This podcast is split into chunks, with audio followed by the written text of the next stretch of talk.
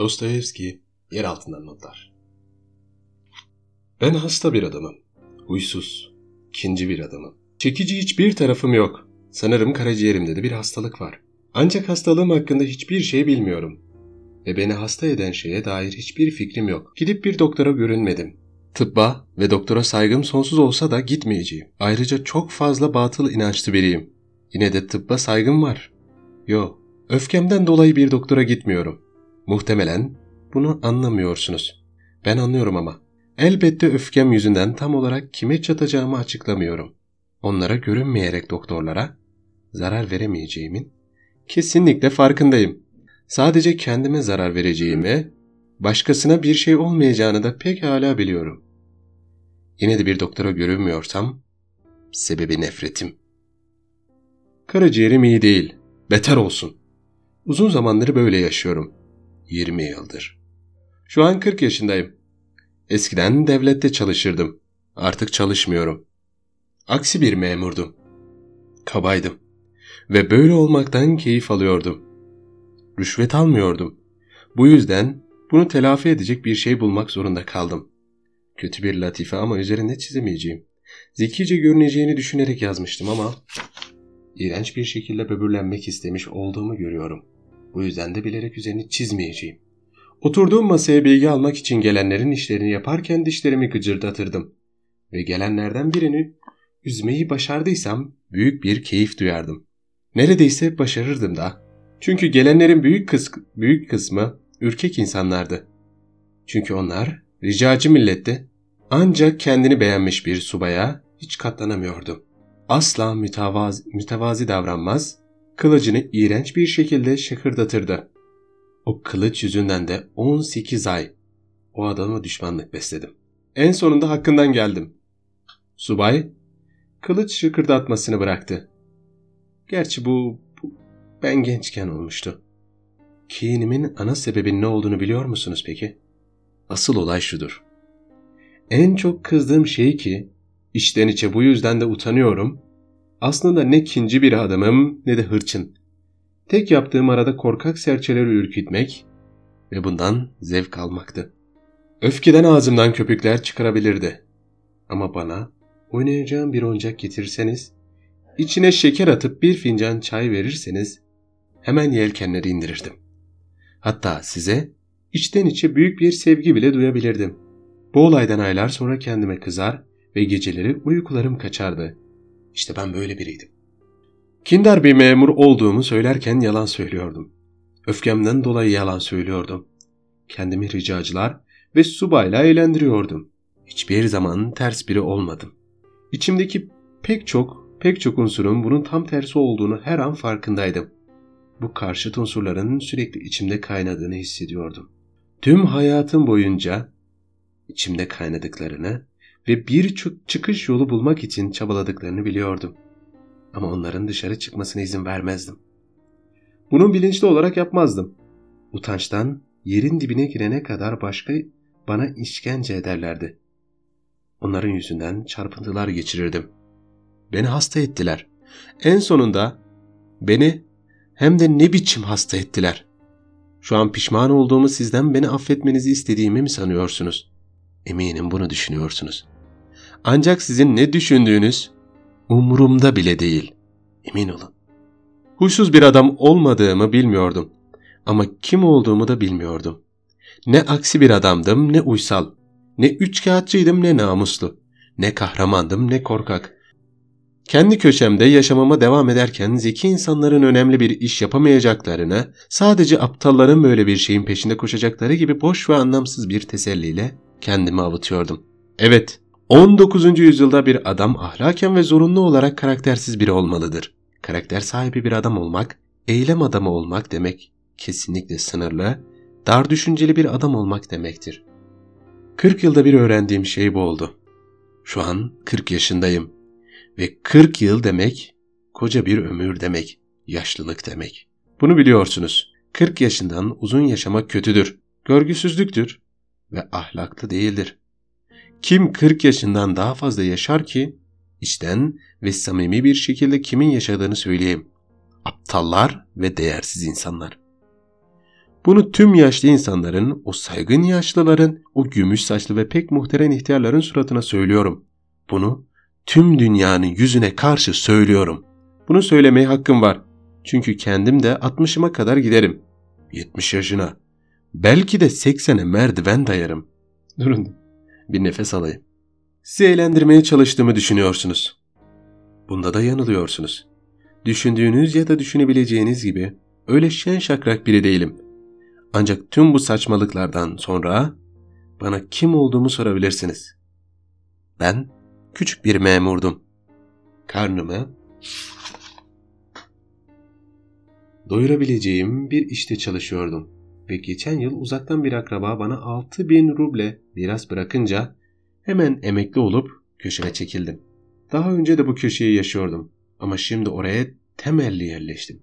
Evim şehrin dışında sefil, berbat yerlerden biri. Hizmetçim yaşlı bir köylü kadın. Tam bir ahmak ve dahası her zaman çok kötü kokuyor. Petersburg'un havasının iyi gelmeyeceğini ve bu küçük gelirle Petersburg'un yaşamanın çok zor olacağını söylediler bana. Bunları tüm alimlerden, deneyimli danışmanlardan ve akıl hocalarından daha iyi biliyorum. Ancak yine de Petersburg'dan kalıyorum. Gitmiyorum işte. Gitmiyorum. Çünkü şey yüzünden. Ha gitmişim ha gitmemişim. Aslında hiçbir önemi yok. Fakat düzgün bir adam en çok neyi konuşmaktan zevk alır? Cevap kendisini. O halde benden konuşalım. İkinci bölüm. Duymak ister misiniz bilmem ama neden bir böcek bile olamadığımı size anlatmak istiyorum. Pek çok kez bir böcek olmaya çalıştığımı söylemeliyim. Ancak bunu bile beceremedim. Yemin ederim ki her şeyi bilmek bir hastalıktır gerçekten tam anlamıyla bir hastalıktır. Yeryüzündeki naziri ve en maksatlı şehir olan Petersburg'da yaşamayı talihsizliğinden bulunan 19. yüzyılın mutsuz aydın insanının payına düşen yarım ya da dörtte bir oranındaki anlayış kapasitesi sıradan bir insanın günlük ihtiyaçlarını karşılamaya yeterdi de artardı bile. Doğrudan insanların bir eylem insanlarının yaşamlarından ya da bu anlayış kapasitesinin elde edeceğini söylenir. Bunları eylem adamlarından zeki olduğumu göstermek, gösteriş yapmak için yazdığımı düşündüğünüze ase varım. Ve daha beteri benim de o küstah subay gibi kılıcımı çakırdattığımı düşünebilirsiniz. İyi de kim hastalıklarıyla gurur duyup onlarla övünür ki? Ancak herkes bunu yapar. İnsanlar hastalıklarından gurur duyar. Ve belki ben diğerlerinden daha fazla yapıyorum bunu. Tartışmaya girmeyelim. İddiam absürttü zaten. Ancak fazla bilinçli olmak ve bana göre her türlü bilinç bir hastalıktır. Kesinlikle öyle. Bunu da bir kenara bırakalım. Size şimdi şunu söyleyeyim. Eskilerin diyemiyle yüce ve güzel olan şeyi hissetmek için kendimi tam olarak hasır hissettiğim anda sanki hazırda bekliyorlarmış gibi neden aklıma çirkin, kötü şeyler geliyor? Kısacası bu tür hareketlerde bulunuyorum. Ama sanki kasıtlı bir şekilde ne zaman bu hareketleri yapmamam gerektiğini düşündüğüm zamanlarda aklıma geliyorlardı. İyilik ve yüce güzellikle ilgili her şey konusunda daha bilinçli hale geldikçe daha fazla cam, çamura batıyordum. Hem de ta boğazıma kadar. Ancak buradaki asıl nokta tüm bunların tesadüfen olmadığı, sanki olmak zorundaylar, zorundaymış gibi olmalarıydı. Sanki bu bir hastalık ya da eksiklik değil de benim normal davranışım gibiydi. Bu yüzden en sonunda bu eksikli, eksikliğe karşı savaşmak isteği kayboldu. Bunun belki benim belki normal durumumun olduğunu neredeyse inanmaya başladım. Ancak ilk başta en başında bu mücadeleyi verirken ne acılar çektim. Diğer insanlarda da aynı şekilde olduğunu inanmıyordum ve tüm hayatım boyunca bir sır olarak bu gerçeği sakladım. Utanıyordum. O gün yeniden rezil bir iş yaptığımın, onu bir daha asla geri alamayacağımın tamamen bilincinde iğrenç Petersburg'un gecelerinden gecelerinin birinde köşeme çekilmek için eve döndüğümden gizli bir anormalliğin sırrını taşıyarak bundan iğrenç bir keyif alır ve hissettiğim utancı bir türlü lanet tatlılığına ve en sonunda gerçek bir zevke dönüşene kadar kendimi içten içe yiyerek tüketirdim. Evet, zevke dönüşene kadar. Bu konuda ısrarcıyım. Bu konudan bahsettim. Çünkü başka insanların da böyle bir zevk alıp almadıklarını sürekli bilmek istiyorum. Açıklayayım. Zevk bir insanın küçük düştükçe daha da artar. Bir insan ahlaken son engele ulaştığında bu zevke varır. Korkunçtur. Ama başka türlüsü olamaz. Bundan kaçış yoktur. Asla başka bir adam olamazsınız. İçinizdeki bir şeyi değiştirecek kadar zamanınız ve inancınız olsa bile değişmek istemezseniz ya da isteseniz bile hiçbir şey yapamazsınız. Çünkü belki gerçekte değiştirmeniz gereken hiçbir şeyiniz yoktur. Daha beteri ve tüm bunların kökeni ise bunun keskin bir bilincin normal temel yasaları ve bu yasaların direkt sonucu olarak sonucu olan ateletle ile uyumlu olmasıydı. Ve sonuç olarak insan değişmekle kalmıyor, aynı zamanda bunun için elinden de bir şey gelmiyordu. Keskin bilincin sonucu olarak birisi kötü adam olmakta suçlanamazdı. Sanki kötü adam olmak bir teselliymiş gibi kötü adam gerçekten de kendisinin kötü olduğunu anlardı. Neyse, bu kadar yeter. Bir sürü saçmalıktan bahsettim ama ne söyledim? Buradaki zevk nasıl açıklanabilir? Ben açıklayacağım. Bu konunun en dibine kadar ineceğim. İşte bu yüzden elime aldım kalemi. Örneğin ben onuruna çok düşkün bir adamım. Bir kambur ya da bir cüce kadar şüpheci ve alınganım. Ancak birisinin beni tokatlamasından kesinlikle mutlu olacağım zamanları da olmuştur. Emin olun. Dürüst olmak gerekirse bundan bile bir tür tuhaf zevk alabilirdim. Elbette acı veren bir zevk olurdu. Ancak acıların içinde en yoğun zevkle bulunur, özellikle bir insanın bulunduğu durum yüzünden çaresizlik içindeyse ve birinin suratına tokat at atıldığında tokatlanmış olmak hissinin verdiği bilinçle hareket eder, bu durumda her zaman kendimi suçlarım. En küçük düşüren şey ise suçsuz olmama rağmen kendimi suçlamamdır. Yani doğa kanunlarına göre.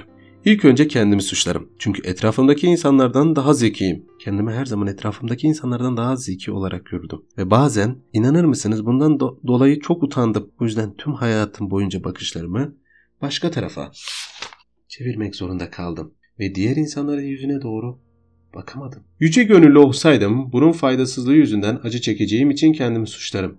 Yüce gönüllü olduğumdan hiçbir şey yapamazdım. Doğa yasaları gereği bana tokat atanı da affetmezdim. İnsan doğa yasalarını ne affedebilir ne unutabilir. Çünkü doğa kanunlarına bağlı olsa bile bizi her zaman küçük düşürür. Son olarak yüce gönüllü olmak isteseydim, bana tokat atan öç almayı arzulasaydım, bunu yapabilecek olsam da bir şey yapmak için karar verdiğimden hiçbir şey öcümü alamazdım. Neden karar veremezdim peki?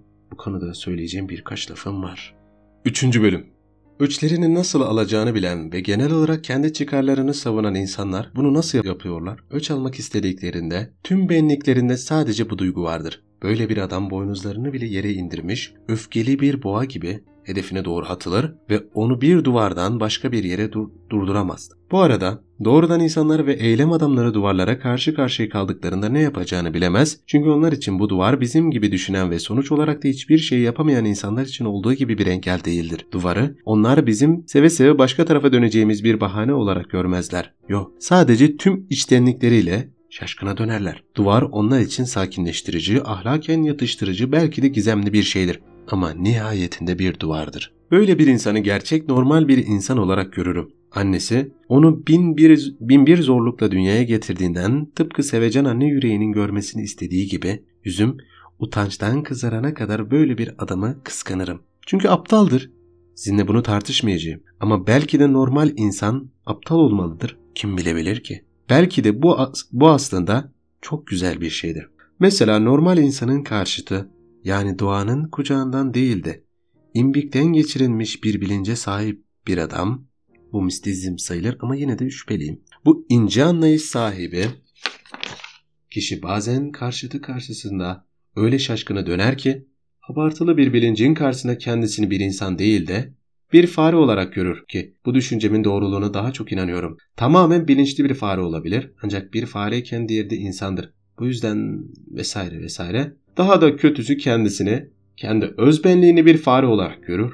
Hiç kimse ondan bunu şunu yapmasını istemez ve bu önemli bir noktadır. Şimdi eylem halindeki fareye bakalım. Aşağılandığını hissettiğini ve intikam almak istediğini varsayalım. İçinde gerçekçi ve doğal bir insanın daha fazla hınç birikir. Ona hareket edenden intikam almak için duyduğu aşağılık ve pis istek içinde gerçekçi ve doğal insandan daha fazla yüreğini dert olabilir. Çünkü gerçekçi ve doğal insan intikam almaya aptallığı yüzünden kendi hakkı olanı görür, oysa fare bilinçli bir şekilde bu hakkı kendine görmez. Sonunda sıra intikam almaya gelir. Aşağılanmasının dışında talihsiz fare şüpheler ve sorunlar biçiminde başka çirkinlikler üretmeyi de başarır. Bir soruya o kadar çok belirsiz sorular da ekler ki etrafına şüphelerden, heyecanlardan ve çatlayana kadar gülen yargıç ve hakemlerden, kürüklerinden oluşan pis kokulu bir çamurla, ölümcül bir tezgahla kuşatır. Geriye yapılacak tek bir iş kalmıştır. O da bir pençesiyle tüm bunları savuşturmak ve kendisine inanmadığını sözde utanç dolu bir gülümsemeyle deliliğine rezil bir şekilde sürünerek girmektir. Pis, kokulu evinden aşağılanmış, ezilmiş ve alay edilmiş faremizin içinde soğuk ve sefil hepsinden öte bitmek bilmeyen bir kin duygusu kabarır. Çünkü 40 yıl boyunca ince incinmesine en küçük, en rezil ayrıntılarına hatırlayacak ve kendi hayal gücünün kendisiyle alay eden, kendine işkence ederek bu olayın detaylarına daha da beter hale getirecektir. Kendi uydurduğu şeylerden utanç duyacaktır ama hep aklında olacaktır. Sürekli her ayrıntının üzerinden bir kez daha geçecek, kendisine karşı sanki olabilirmiş gibi davranmayan şeyler üretecek ve hiçbir şeyi affetmeyecektir. Belki de öç almaya başlayacaktır ama bunu yavaş yavaş önemsiz biçimlerde bir sobanın arkasında öç almanın kendi hakkı olmadığını ya da başarmasının mümkün olmadığını düşünerek ve öç alma çabalarını kendisini öç almak istediği insanın yüz kat daha fazla üzeceğini ve öç almak istediği kişinin kılını bile kıpırdatmayacağını bilerek yapacaktır ölüm döşeğindeyken tüm bunları yıllar içinde birikmiş faiziyle bir kez daha hatırlayacak. Ancak kendini bu soğuk, yarı ümitsiz, yarı inanç içinde, kederli bir halde 40 yıllığına yeraltı diri, yer altına diri diri gömmede, kendini konumunu tam olarak bilip yeni de kısmen şüpheci bir ümitsizlikle, tatmin edilmemiş arzuların cehenneminin içine dönü, dönüşünde, ateşle sarsılmalarda, kesin olarak verilen kararlar ve hemen sonrasında yaşanan pişmanlıklardan bahsetmiş olduğum o tuhaf zevkin lezzetini bulmaktadır. Bu zevk öyle narin, analiz edilmesi öyle zor bir duygudur ki biraz kısıtlı ya da güçlü sinirleri olan insanlar dahi onun tek bir zerresini bile anlayamaz. Muhtemelen sırıtarak yüzüne asla tokat yememiş bir insanlar bunu bile anlamaz diyeceksiniz. Ve bu şekilde bana kibarca tokat yediğimi ve bu konuyu bildiğimi ima edeceksiniz. Böyle düşündüğünüze bahse girerim. Ancak içiniz rahat olsun. Hiç tokat yemedim. Gerçi yemiş olsam da bir şey fark etmezdi. Muhtemelen hayatım boyunca çok tokat atmadığım için de üzgünüm. Neyse bu kadar yeter. Sizin bu kadar çok ilginizi çeken bir konuda daha fazla konuşmayacağım. Zevkten hiç anlamayan, güçlü sinirlere sahip insanlar hakkında konuşmaya devam etmeyeceğim. Zevkten hiç anlamayan, güçlü sinirlere sahip insanlar hakkında konuşmaya devam edeceğim. Bazı durumlarda bu insanlar boğalar gibi böğürse de bu onlara büyük bir itibar sağlasa sağlasa da daha önce dediğim gibi bir zorlukla karşılaştıklarında hemen sinirlenirler. Zorluktan kastım taş duvardır. Taş duvar da, taş duvar da ne? Tabii ki doğanın kanunları, doğa bilimlerinin, matematiğin çıkarımlarıdır. Sizin maymundan geldiğinizi kanıtlara kanıtlamaz surat asmaya gerek yok. Bu, kabullenmeniz gereken bir gerçektir. Gerçekten vücudundaki bir yağ damlası yüz binlerce türe, tür dişinden daha değerli olduğunu kanıtladıklarında ve bu sonucu sözde erdemlerinin, vazifelerinin ve tüm ön yargı ve fantazilerin nihai çözümü olduğunu ortaya çıktığında bunu kabullenmek zorundasınız. Elinizden bir şey gelmez. Çünkü iki kere iki dört eder. Elinizden gelen şey bu çürütmeye çalışmak olacaktır. İnanın bana siz bağırıp çağıracaklardı. Karşı çıkmanın bir faydası yok. Aynı şey iki kere iki dört eder. Doğa sizden izin istemez. Sizin isteklerinizi onu ilgilendirmez. Ve ona kanunları ister beğenin ister beğenmeyin, onu olduğu gibi ve sonuç olarak tüm çıkarımları kabul etmek zorundasınız. Bir duvar, gördüğünüz gibi bir duvardır. Vesaire vesaire. Merhametli Tanrım! Bir sebeple bu kanunlardan ve iki kere ikinin dört ettiği gerçeğinden hoşlanmıyorsam, doğa ve aritmetik kanunlarını niye takayım? Elbette onu gerçekten yerle bir edecek kadar gücüm yoksa duvarı kafamı vura vura yıkmam. Yıkamam. Ama bir taş duvar olduğunu ve benim de gücüm olmadığı için onunla öylece uzlaşmaya niyetim yok. Sanki bir taş duvar teselliymiş gibi iki kere iki dört ettiği gibi gerçekten de teselli eden sözcüklere sahiptir. Saçmalıkların daniskası. Oysa taş duvarı anlamak, onu ve zorluklarını tanımak, onunla uzlaşmak, midenizi bulandırıyorsa onunla uzlaşmamak en kaçınılmaz, mantıksal kombinasyonları sonsuz bir konuda en iğrenç sonuçlarına varmaktan daha iyidir. Çünkü taş duvar için taş duvar için bile hiçbir suçunuz olmadığı halde kendinizi suçlarsanız ve bu yüzden lüks olan atalete gömülmek için sessiz bir acizlikle dişlerinizi gıcırtatarak kin duyacağınız, nefret edeceğiniz hiç kimse olmadığını, belki de hiç olmayacağını bilir ve bu gerçeklik üzerine kara kara düşünürsünüz. El çabukluğunun bir parça hokkabazlık, bir iskambil numarası ile bir karmaşa yaratırsınız. Ve, bu, ve tüm bu belirsizliklere ve hilelere rağmen neyin ne olduğunu ne de kim olduğunu bilmek sizin içinizden bir ağrı oluşur. Siz bu sorunun cevaplarını bilmediğiniz sürece ağrınız arttıkça artar.''